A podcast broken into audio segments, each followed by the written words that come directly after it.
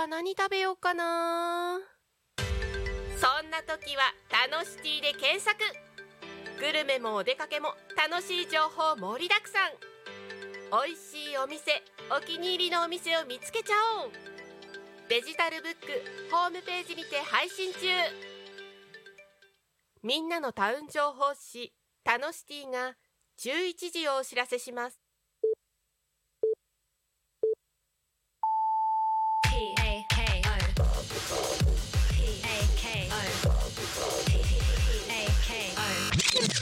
Alchemy FM.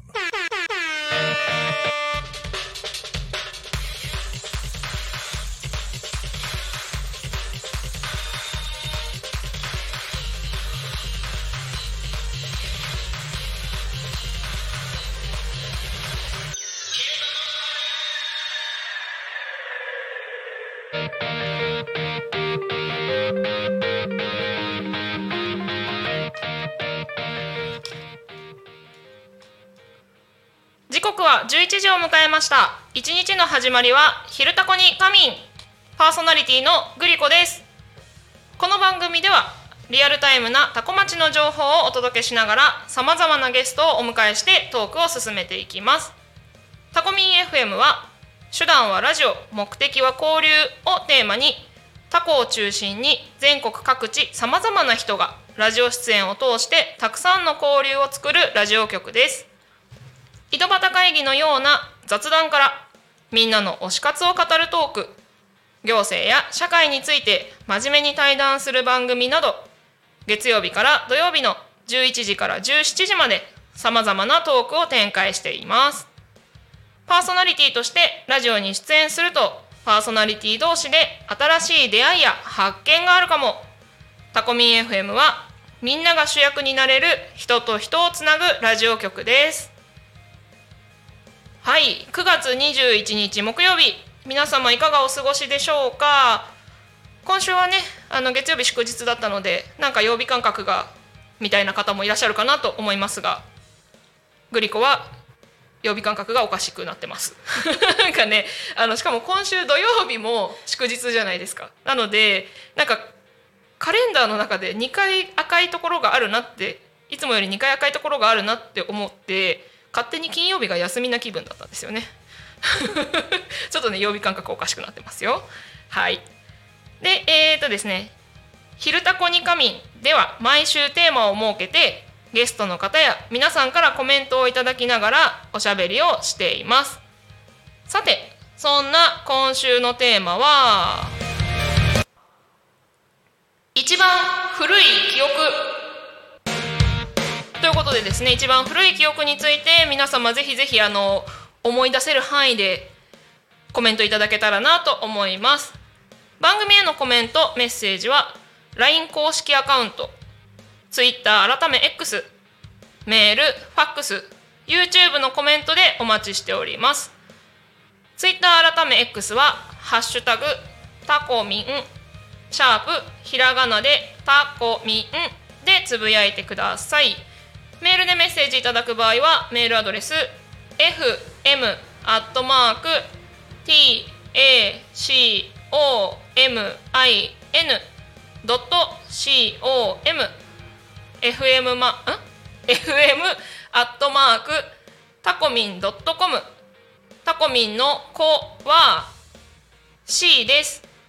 はい、えー、ファックスでのメッセージはファックス番号ゼロ四。七九七四七五七三ゼロ四七九七四七五七三までお送りください。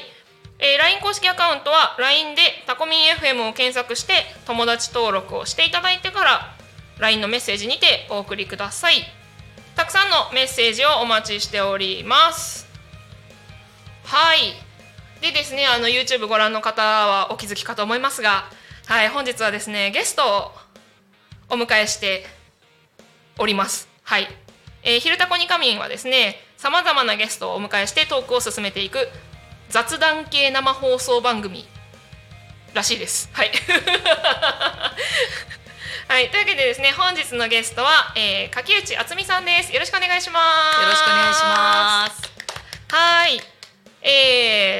う早速とりあえず自己紹介から いきましょう。はい お願いします。はい、えー、柿内敦美と申します。えー、なんて自己紹介してらいいのかなっていう感じなんですけども、えっと一応ですね番組表の方にはワイルドフィット認定コーチっていうふうに肩書きを載せさせていただいております。はい、そうですね。はいあの海外初の食生活改善プログラムでワイルドフィットというプログラムがあるんですけども、えー、こちらのですね日本人第1号のコーチをしております柿内敦美と申します。日本人第一号？はい、はい。第二号はいらっしゃるんですか？えー、います。あ、いるんですね。そうなんだ。日本には。はいないけどいます。あ、そうなんですね。なるほど。はい。ですね。で、えっ、と普段は会社員をしてまして、うんうんえー会社員としてはあの古本をやっていますブックオフグループホールディングスというところで、ははいい、広報を担当しています。広報さんなんですね。じゃあ、あのどうぞ候補候補していただいて。あの会社のは自己紹介のとこだけで大丈夫ですっていう感じだったので、わかりましたはい。そうなんですよね。はい。ありがとうございます。自己紹介というとちょっとそんな感じになっちゃいますね。はいはい、ありがとうございます。えっ、とですね、あつみさんとお呼びして大丈夫ですかね。はいはい、あつみさんはですね、本日あの遠路はるばる。お越しいただきまして。本当ありがとうございます。どこから来ていただいたと思います？皆さんって。ね。ね。わかる人いたらすごいな。本当にすごいですよね。一応関東ですよ、そう一応関東ですけど、なんかこんなにうん、ね時間かかるとは思わなかったですね。どれぐらいお時間かかったんでしたっけ？約3時間。朝早くからありがとうございます。出ます。ね、逆に言うとその時間かけて帰るっていうことがちょっと大変っていうところですよね。ねね、大体ね、行きは良い良いっつってね。はい行きはいいんですけどね、楽しいからね。はい ありがとうございます。で、えっと、早速ですね、あつみさんにも今週のテーマについて。お聞きしたいなと思うんですが、はいえー一番古い記憶、ね一番古い記憶生まれてからですよね。そうですね、生まれる前の記憶が終わりでしたら、それはそれで。いやーなんかちょっといろいろ思い出したんですけど、そこはなかったんで、あの今日グリコさんにはい。多古町に連れてきてもらって、はい。あの本当に緑が 緑が豊かで、はい。あのなんていうんですかねもう空気が全然違うなっていう感じだったんですけどあの私も実は生まれがあの奈良県というところでして、はい。関西なんですけどねあの奈良のそうそうそう。奈良の そうですね。奈良の田舎の方にあのおばあちゃんの家があったんですよね。でよくおばあちゃんの家に帰る時になんかこういう感じのなんですかね県道とか、あの山の感じとか田んぼの感じとかあったよなっていうのでなんかここに来て自分の実家を実家というかおばあちゃんの実家を思い出すみたいなああ、感じ。ちっちゃい時におばあちゃんち遊びに行ったそうそうそうそうそう。やつですね。そう、んん。なんか近鉄線っていうね電車があるんですけど、はい。うんうんうん。まあ、それ乗っておばあちゃん家行ったなとかな。なんか電車でめっちゃ忘れ物したよなとか。そうなんですか？めっちゃしてましたね。子供だったんで。おお、そうそうそうそうそうそうなるほど。はい。なんかその時の空気感とか、うんうん。なんかあの時のその子供の時にうんうん。見てたあの奈良の風景だったりとかみたいなのが、うんうんうん今日ここに来てちょっと思い出したんで、はい、なんかそれが一番古い、そうなん。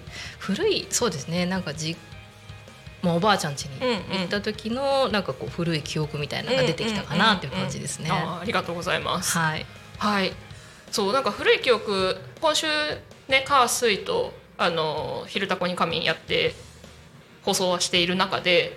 なんか結構皆さんからのコメントで小学校の時にこれやったのがとかって皆さんこうおっしゃっていてあすごい具体的に覚えてらっしゃるんだなって 思ったんですけどあの今の渥美さんの話もそうなんですけどグリコも一番古い記憶って言った時に何をしてたとかじゃなくて、うん画像っていうんですか自分が見てた景色なんですよだからその なんかそうそうそう皆さんのコメントみんな聞きながらおそんなにエピソードがあるんだみんなと。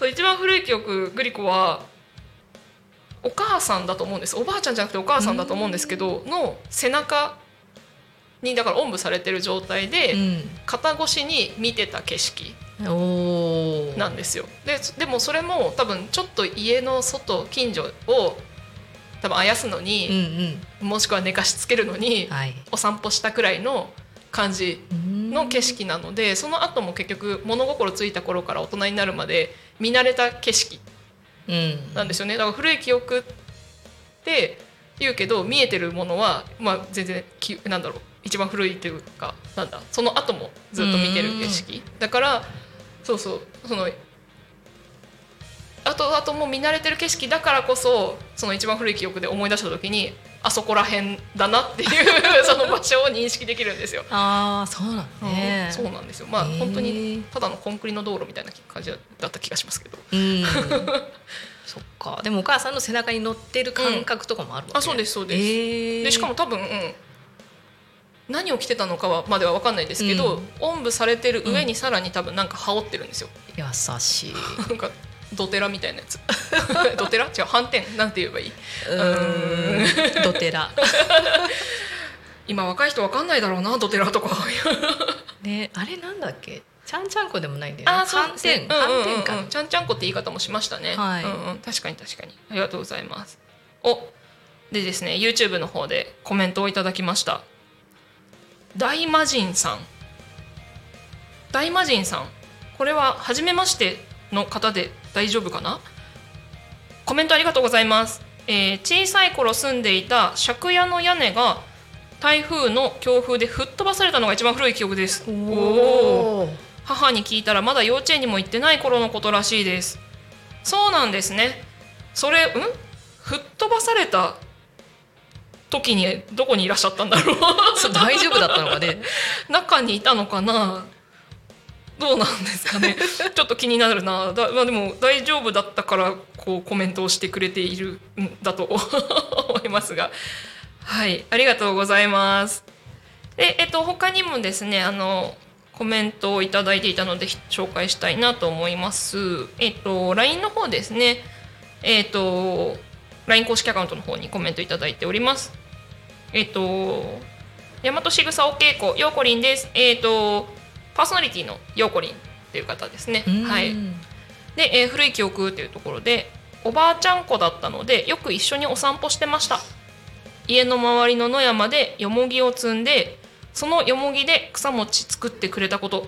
ちょい視覚と味覚に焼き付いています。おお愛情たっぷりの優しいおばあちゃんとの思い出いつまでも色あせない幸せな記憶ですあーもうなんか読んでてすごいほっこりー しますね。草餅食べるたびに思い出すやつですよね。そうですよね。いいな。いいな。草餅か。確かにでもあのちっちゃい時ちっちゃい時？そんなちっちゃくないのかな？あの小小学校上がるか上がらないかぐらいかな。それこそ今渥美さんのね娘さんがそれぐらいだと思うんですけど。そうち6歳ともうすぐ3歳の女の子が2人いますんで。なんかえっ、と何散歩してる時に、うん。やっぱりよもぎっては普通に生えてたのであれ今普通に生えてないよもぎって。今結構見ないけど。そうそうそう。そう確かに昔はいっぱいありましたよね、ありましたよね。いっぱいあったところにいたからだと。あ そうか。思うんだけど。いやあの街路樹のさなんか脇に一緒に生えてませんでした？みたいな。なんかそれで「この葉っぱ何?」って言って「よもぎって言うんだよ」って「お団子作れるんだよ」まあ決してお団子作ってもらった記憶はないんですけど。ないんかい。そうそうそんなこともありましたねおそして YouTube のコメントさらに大魔神さんくださってます。ありがとうございます。言い忘れました。お初のコメントになります。ああそうですよね。やっぱり初めましてでした。よかった。ありがとうございます。初コメント。で、えー飛ばされた屋根を見上げてた記憶がありどこかに飛んでいったので家の中にいました。うわー。それはなんだろう。すごい。もう想像でしかないけどすごい衝撃ですよね。なんかその風圧とか音とかの衝撃もそうだけど。なんか屋根があったところに屋根がないっていうことをずっと見てる感じなんですかね。そうですよね。しかももどこかに飛んでいったっていうのも記憶にあるってことは本当になんか下手したらバキバキバキバキって言ってるところをそれをこう見見てるってことですよね。わあすごい。とてか無事でよかったよね 本当そうですすよね。いやーねご家族も含め皆さんご無事で何よりです、いやーそれあでも強風か。雨どうだったんだろうとかいろいろ考えちゃうけど。ねえそれ見たらなんかその光景が結構焼き付いてるって後々なんかね台風とか なんか来るたびに思い出しちゃうのかなって、いやきっとしばらくはそれこそねちょっと強風ちょっと強風っておかしいけど強い風の音とかうん。雷とか聞いたら泣く感じですよね。だってまだ幼稚園にも行ってない頃のことってことはえー多分幼稚園の間中ずっと多分雨降ったら23歳泣いてるみたいな感じですよね。えー。泣いたりしないのかな？大変でしたね。ね、うん。すごいな。あ。いやー面白い。いろんなかいろんな経験そしていろんな記憶。です鮮ね。烈ですねこれはでもすごいですね。うんなかなかなかないししたくはないな 経験したくないな。そっか。いやーきっと親御さんもうん何をどうしていいかわからなかったですよね。いやーなんか親御さんの方が焦るよねそうですよね。ことのね大変さがわかるからこそ。なんてこったみたいなね、うんどうだったんだろう。その屋根も一部なんですかね？丸ごとなのかな？あもういろいろ考えちゃうけど。ねえ ちょっと教えていただきたいですねそうですね。うんはい、ありがとうございます。皆さんまだまだあのコメントねぜひぜひお寄せください。で、あのコメントにコメントに？違うえっとん？今週のテーマに関連していなくてもコメントはいただけたら喜びますので、私が。グリコさんが喜ぶ。そうです。グリコを喜ばせようというやす心優しい方はぜひコメントいただけたらと思います。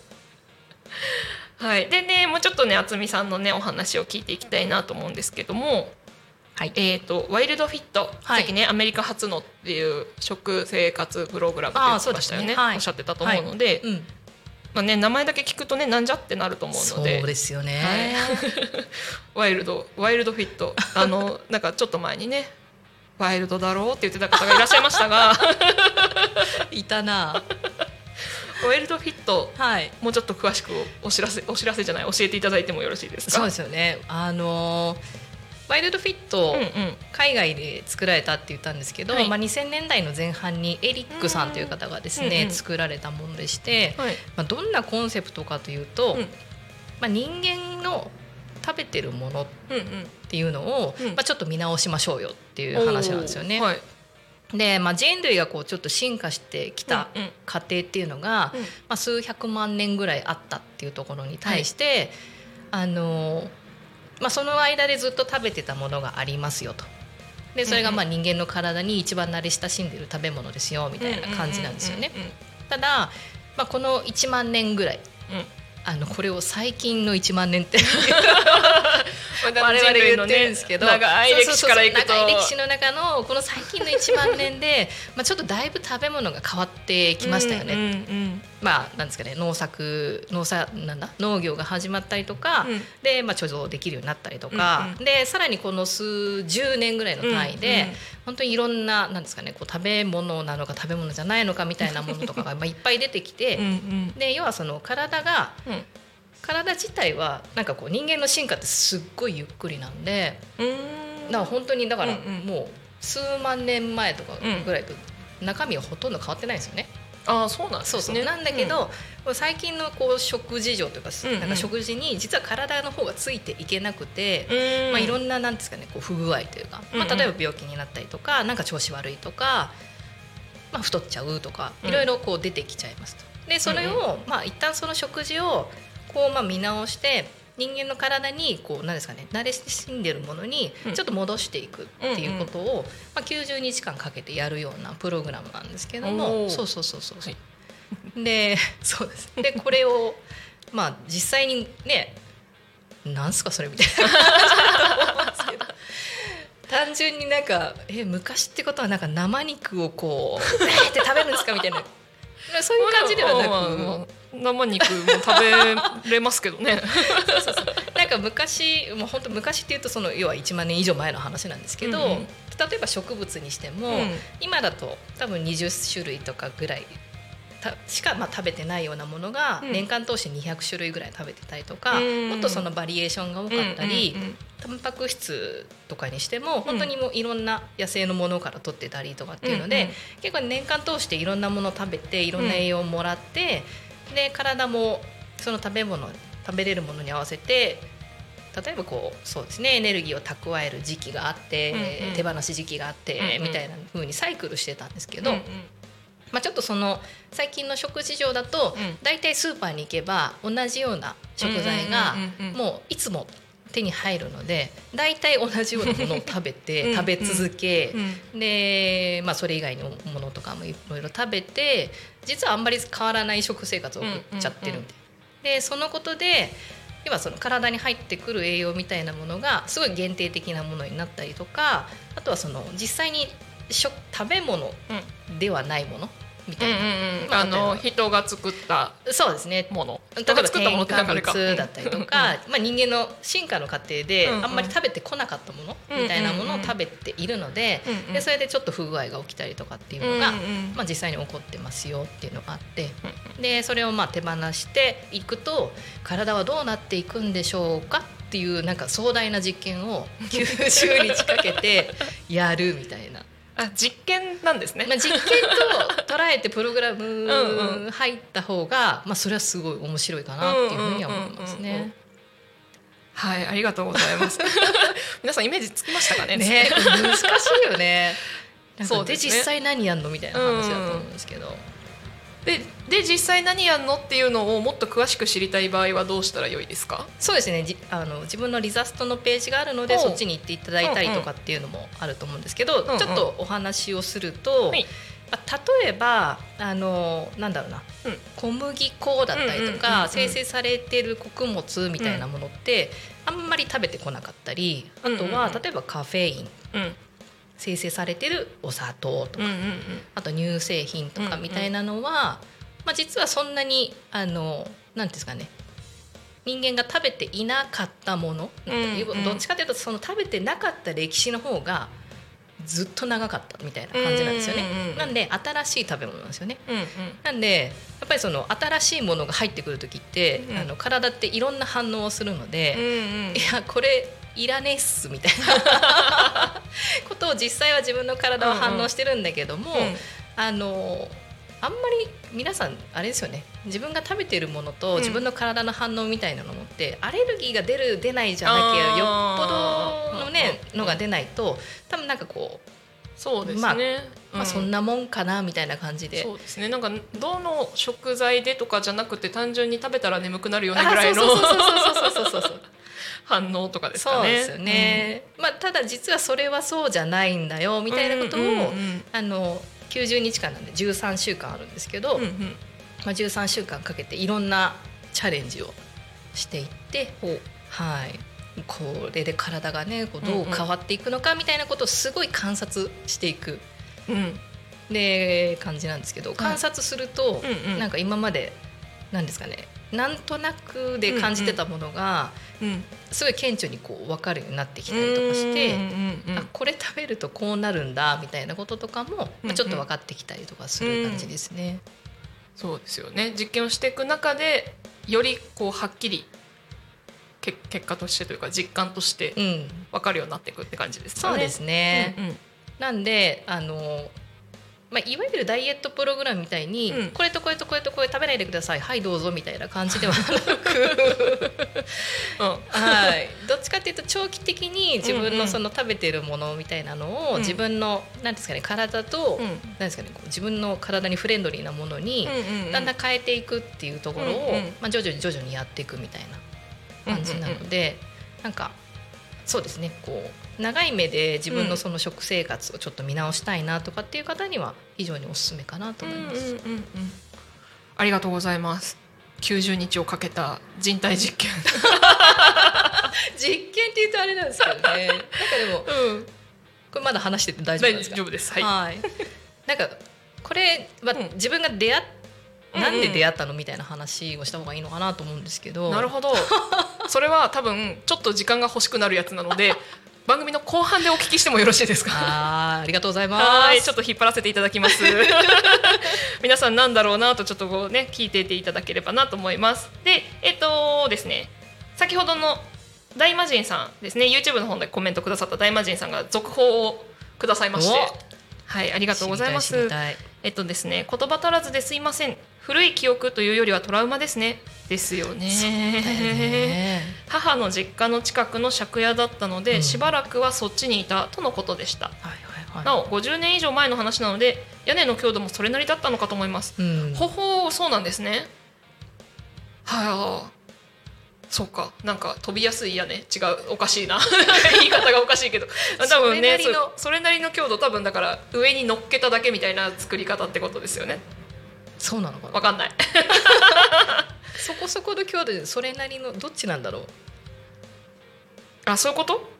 それなりだったってまあ確かにどっちにも取れるのか。そう。でそれなりだったのに飛んでったから わー。ってなったのかもしれないし。えでもすごいですね。50年以上でもやっぱり覚えてるんだよね。ですね。いやーだ,、うん、だって衝撃だもんえだってこう 自分の家の屋根が飛んでったっていう人なかなか聞かないですよね。聞かないですね。うん。なかなかではなく 初めて初めて初め聞きまて聞きました。ねうん。すごいですね。ありがとうございます。詳しく教えていただきまして。この後もねぜひ番組このままお楽しみいただければなと思います。で、えー、とあっという間ですね。時刻は11時25分になっておりまして。えっ、とはいお知らせを入れていきたいと思います。えっとですねちょっと待ってね。えっとお知らせでございます。えっとですねこれは11月4日ちょっと先なんですけども11月4日の土曜日10時から16時ですね。えー、とお隣の匝瑳市で行われるイベントのお知らせになります。こちらがですねえっ、とイベントが「It's Showtime 共に照らそうこの街の未来2023」というイベント。多分「It's Showtime」までがイベントの名前だと思うんですけど。はい。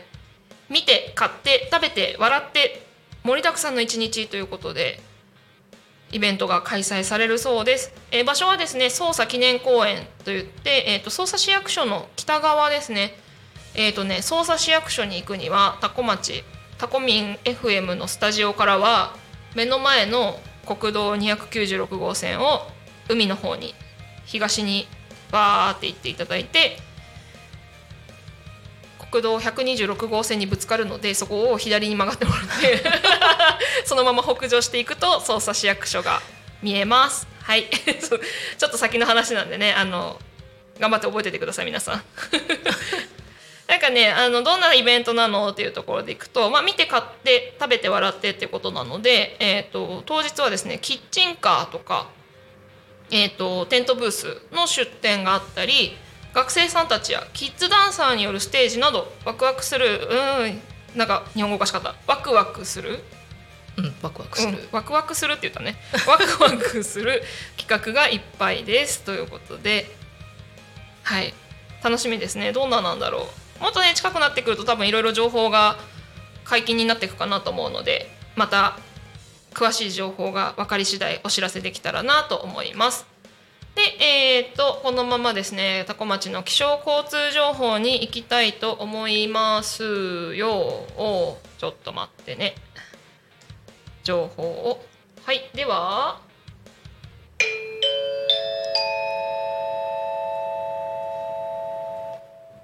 多古町の気象情報をお知らせします。はい無駄にねアナウンサーっぽくね。はい、はいえー9月21日木曜日本日の多古町の天気は曇りのち雨。そうなんだ。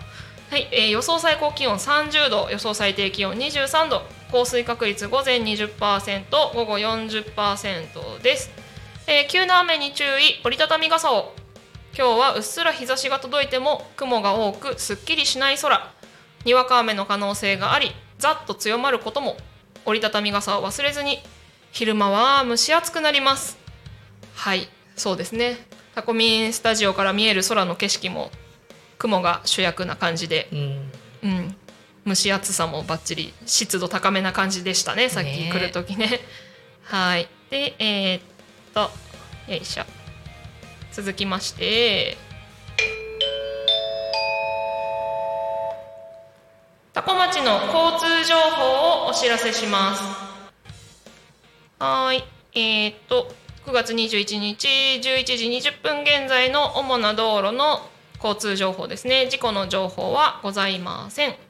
通行止めや規制の情報もございません、えー渋滞情報はですね多古町道の駅付近船橋方面ですね。船橋行き、うん、が、えー渋滞0.6キロと出ております、うん、0.6キロって全然渋滞じゃない気はするんですが。はい、えーただいつもより長そうですね。いつもは 0.2キロとかで出てますからね。はい。でまあ渋滞情報はあるけれども本日も今日もタコ町は平和ですはいこれねそうこの「平和です」って言いたいがためのコーナーっていう噂もあるんですけど 平和じゃない時はどうするんだろうねそれはだいぶまずい時じゃないですかね。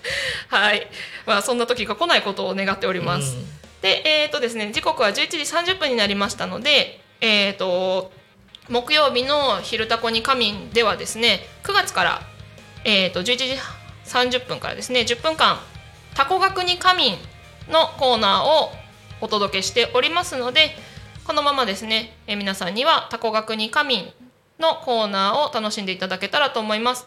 えっと、タコ高校の方々が、えっとね、今週は家政婦さんかな？が、えっと、事前に収録に来ていただいていてその様子をお届けしたいと思います。のででは音響のあーちゃんよろしくお願いします。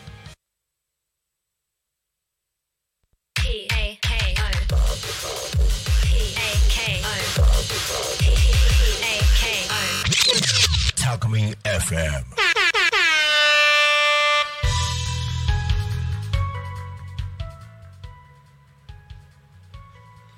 昼タコに神をお聞きの皆様タコ学に神のお時間がやってまいりました。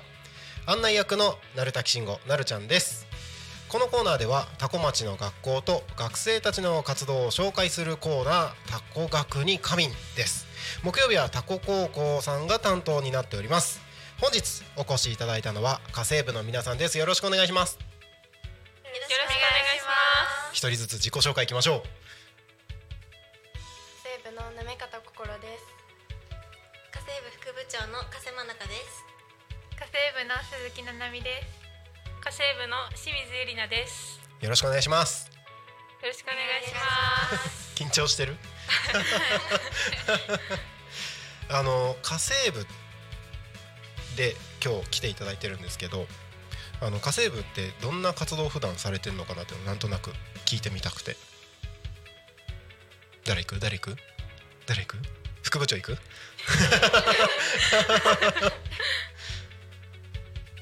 いいよ。えっと普段は、うん。せ制作をしたりとか調理をしたりとかいろいろやってます。制作調理主にどんなものを制作してるとか？今はイキイキフェスタとかあの文化祭などに向けていろいろ小物を作ったりとかしてます。小物？それイキイキフェスタでその販売するしたりするのかな？はいそうです。アジサイ祭りにも出てますよね。はい。うんうんうんうんそれ以外にはなんか制作してるものとかは？なんかどんなものを作ってるとか？なんか一番喋りたそうな人がいるな。喋りたそうな人がいるな。どんなものを作ってるか。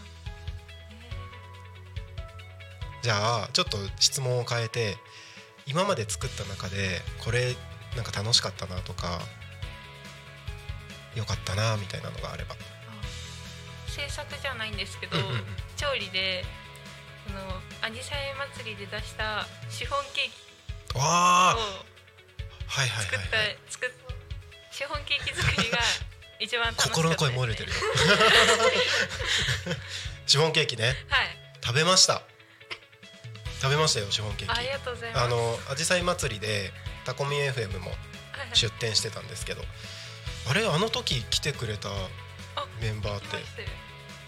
タコミンのところ喋ってましたよあね喋りましたですよねで。ですよね、はい。そうだそうだそうだ。あのシフォンケーキですよね。そうそうそうそう。そうめっちゃ美味しかった。ありがとうございます。あれはね外れないよね。あれは本当に美味しかった。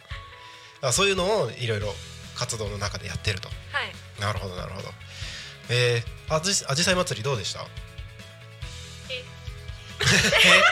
え？え？人が多くてめっちゃ最初緊張したんですけど、うん。みんなとやってるうちに緊張もほぐれて、うんうん。すごくいい経験になりました、うん。なんかすごいあの時もみんな楽しそうに参加してていいなと思って。あのさっき美味しそうって心の声が漏れてましたけど。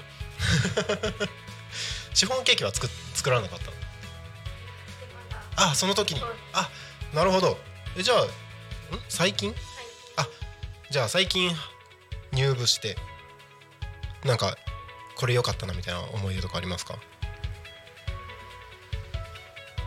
思い出じゃないんですけど、ん。やっぱ家政婦の雰囲気がおめちゃくちゃ良くて雰囲気。楽しいです。結構みんな仲良しっぽい感じだよね。あのみんなが見えてないところで先生がすごい笑ってる なんかすごい仲いいんだろうなっていう雰囲気が今日ここであのみんなのやりとりとか見ててもすごく感じますし今あの部員ってどれぐらいいるんですか？どれぐらい？あの男男子が1919で女子が7人。男子多いんですね。7分の4ってことですか、すごい。すごい男子19人すごいですね。なんかさっきちらっと聞いたところによるとイケメン揃いだとか 変な人揃いだとか。これカットした方がいい？言って大丈夫？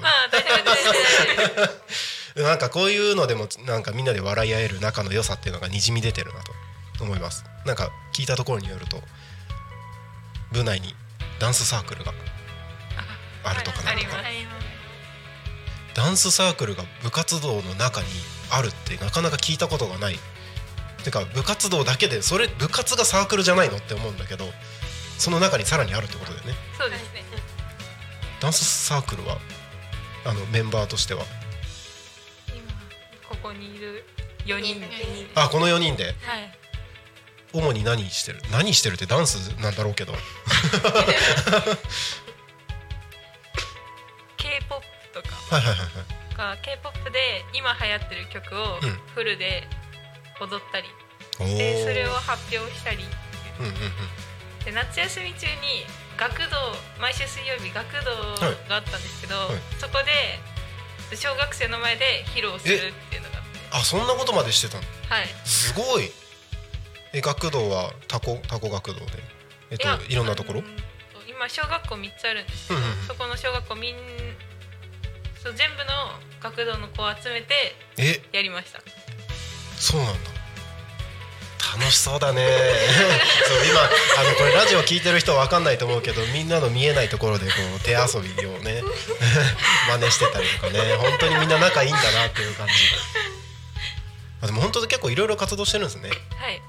他にこんなこともやってますとかっていうのはありますか？なんかバーベキューとか？あやりましたよ。やりました？おあじさい祭りのうん。売り上げを、おー。うんうんうん。みんなでバーベキューしました。ああいいですね。いやそれは仲良くなるわな。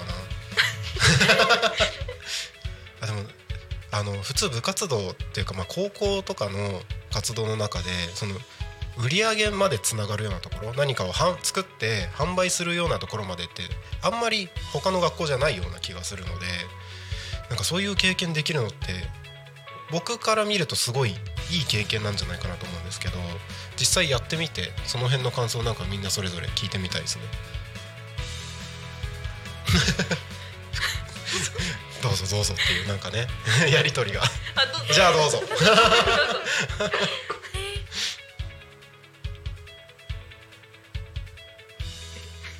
活動してる中で。してる中で？うん。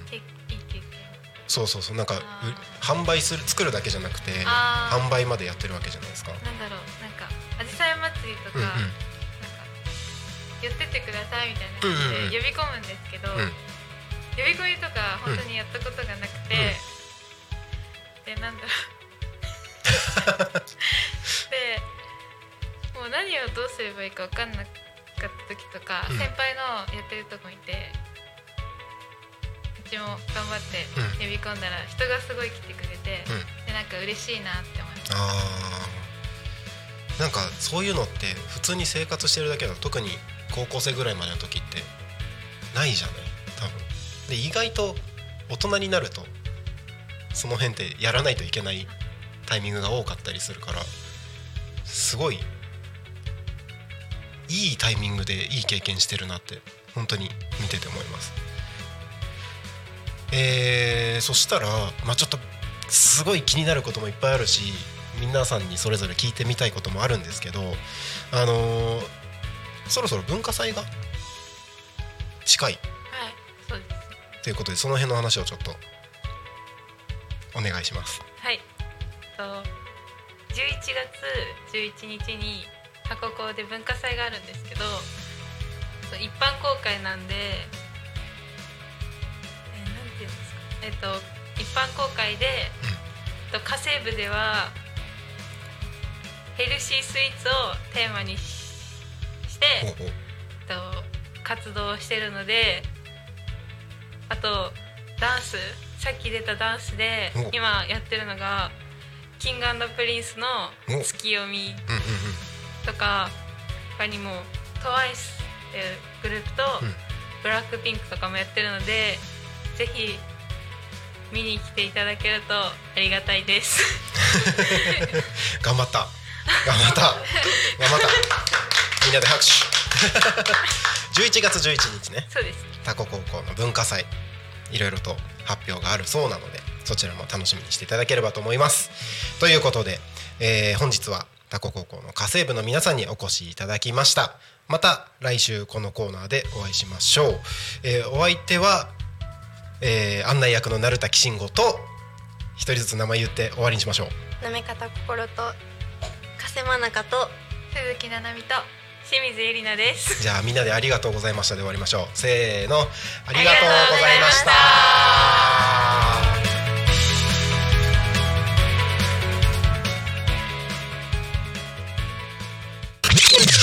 タコミン FM はい、タコ学に仮眠のコーナーでございました。ありがとうございました。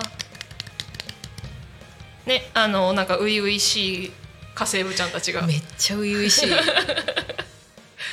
可愛かったですね。そして女子高生に囲まれてなるちゃんはなんかね 声がねウキウキしてましたね。つって。してた。で11月11日にタコ高校の文化祭があるということなので、まあね、これから多分あの何準備が本腰入れてやっていくのかなとは思うんですけど、うんうん。ね、みあのしかも一般公開するってさっきおっしゃってたのでうん皆さん楽しみにしていただけたらいいかなと思います。そしてぜひぜひ足を運んでいただけたらと思います。はい。ででして。えーっとはい。うん？うん。ま戻ってきて。私戻ってきて。グリコ戻ってきて。えーっと。ゴリコさん。迷子迷子。はい。失礼いたしました。はい「昼タコに神」はですねあの毎週テーマを設けて、えゲストの方や皆さんからコメントをいただきながらおしゃべりをしておりますので、え今週のテーマですね一番古い記憶についてぜひぜひコメントいただけたらなと思います。で、え番組へのコメントメッセージは LINE 公式アカウント Twitter 改め X メールファックス YouTube のコメントでお待ちしております。ツイッター改め X は「ハッシュタグターコミン」シャープひらがなでターコミンでつぶやいてください。メールでメッセージいただく場合はメールアドレス fm.tacomin.com fm アットマークタコミンドットコムタコミンの子は C です。ファックスでのメッセージはファックス番号0479の747573 0479747573 LINE 公式アカウントは LINE でタコミン FM を検索して友達登録。その後 LINE のメッセージにてお送りください。はい。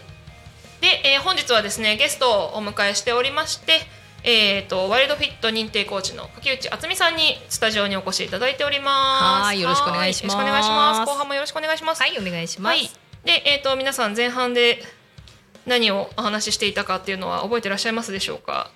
あるいは後半から聞いていらっしゃる皆様わかんないですよね。はい。ワイルドフィットがどんなものっていうのをねざっくりあの前半ではご説明いただいてたんですけれども、えーアメリカ初のワイルドフィットというプログラムが、えっと、渥美さんはですね日本人第1号の認定コーチということだったんですけれども、はい。まずどうやって出会ったのかっていうところだったりとか、はい。認定コーチになるに至ったきっかけなどなどちょっとそこら辺をお話しいただけたらなと思います。はい。あのこのプログラムに実は出会ったのが、うんうん。え2017年の夏ぐらいでしてでその頃当時アメリカのロサンゼルスにうんうん住んでたんですね。うんうん。でまあ会社でちょっと駐在員として、はい。まあ、ちょっと実は7年ぐらいアメリカに住んでたんですけどもそうなんです。でその途中で、まあ、一番長女ですね。長女を妊娠してうん出産するっていうのうんうんうん。もそこでやってきたんですけど、はいあのーまあ、長女を産んだ時に、うん。もう40手前？40なりそうなぐらいの年で、うんうんうん。でさまあなんか産後がもう本当に死にそうで、ゾンビみたいでマジ辛いみたいな。いやベッドから起き上がれないしもうなんか、ううなんですかねおっぱいは、うん。あのまあ授乳ですよね。授乳はするけどそれ以外も本当に何もしたくなくうんて、うん。私このままおっぱいマシンで終わんなみたいなことをなんかすごいベッドからこう天井を見ながら考えてたんですよね。はい。でたまたまうんうん。なんか全然別のルートで、うん。なんかワイルドフィットっていうのがあるらしいみたいなってことを聞いてでそれをやった人の体験談とか見てると、うんうん。なんかすげえ元気になるよみたいなことが書いてあって、うんうんうんうんなんかとにかく元気になりたかったんですよね。子供育てていきたかったんで、で元気になりたいからとりあえずよくわかんないけど あの申し込んで、はい。で、まあ、プログラム、んうん。アメリカにいたんで全部英語なんですよね。ですごいですよね。なんだけどもうとにかく元気をくれみたいな感じで飛び込んで3ヶ月やってみましたと。はい。でやったら、うん。なんかあのめちゃめちゃ元気になっちゃって。なっちゃって。なっちゃったんですよね。でなんかあのすごい眠りも深くなってある日なんかこう、バチーンって目覚める時にうん。なんかあれ？こんな目覚め方は私中学生ぐらいぶりしか なかったよなみたいな。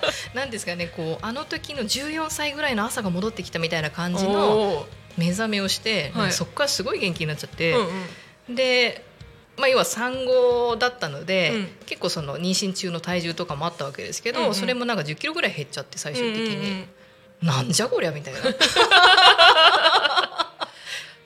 でなんか本当に純粋に、うんうん。なんかえ人間の体ってこんなにうん。なんか、なんですかねシンプルにうん。あのなんですか元気になったり脂肪を手放したりできるんですかみたいな なんかその驚きというか、うんうんうんですごくその人間の体に合ってる合ってないみたいなところの話もすごい興味深かったんで、うん。要は進化の過程でうん。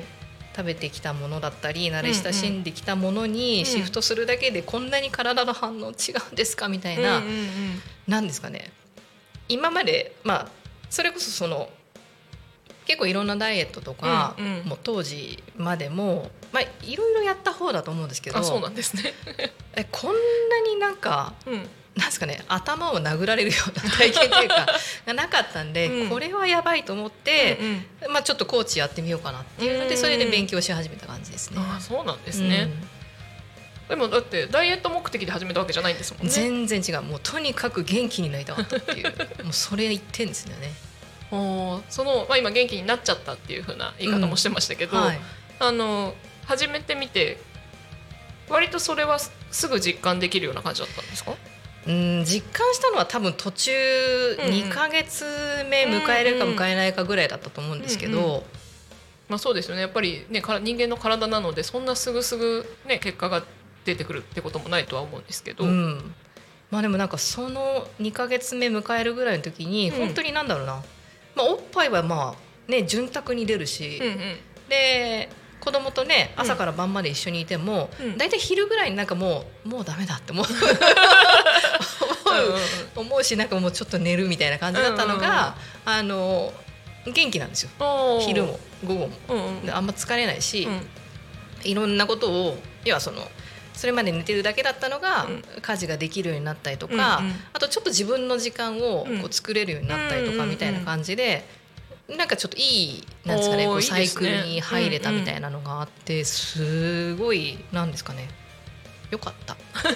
私にとって多分すごい合ってたんだと思うんですけど、まあ、それがあったので、なんかなんだろうなこれちょっと誰もやってないんだったらやってみようかなと思ってうん。始めたって感じですね。すごいチャレンジ精神ですね。誰もやってないなら はい誰もやってないならやってみようってすごいですよね。はい。はい。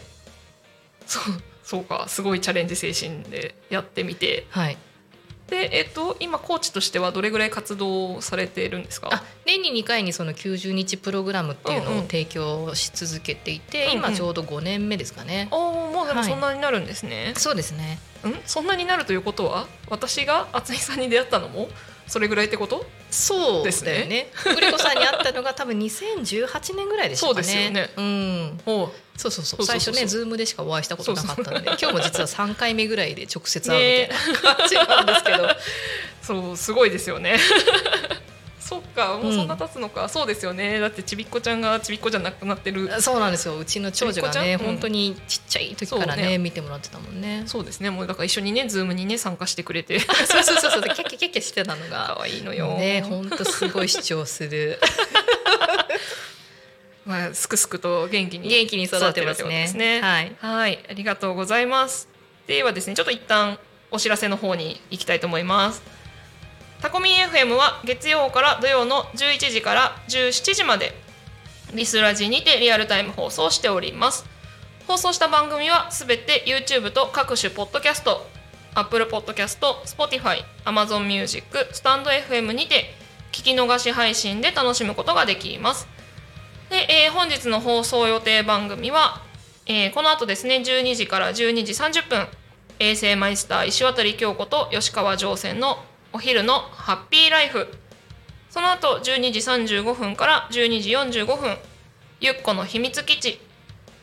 で、えーその後ですね少し間空きましてあ新番組ですね今日からですね2時から2時10分レオパルドンの「俺とまるなんだろう気になる。はい、えー3時から3時10分フォークトラベラー。3時45分から3時55分弱者男性ラジオその後4時から5時は、えー、ゆうたこにかみんですね、えーパーソナリティは素直さんです。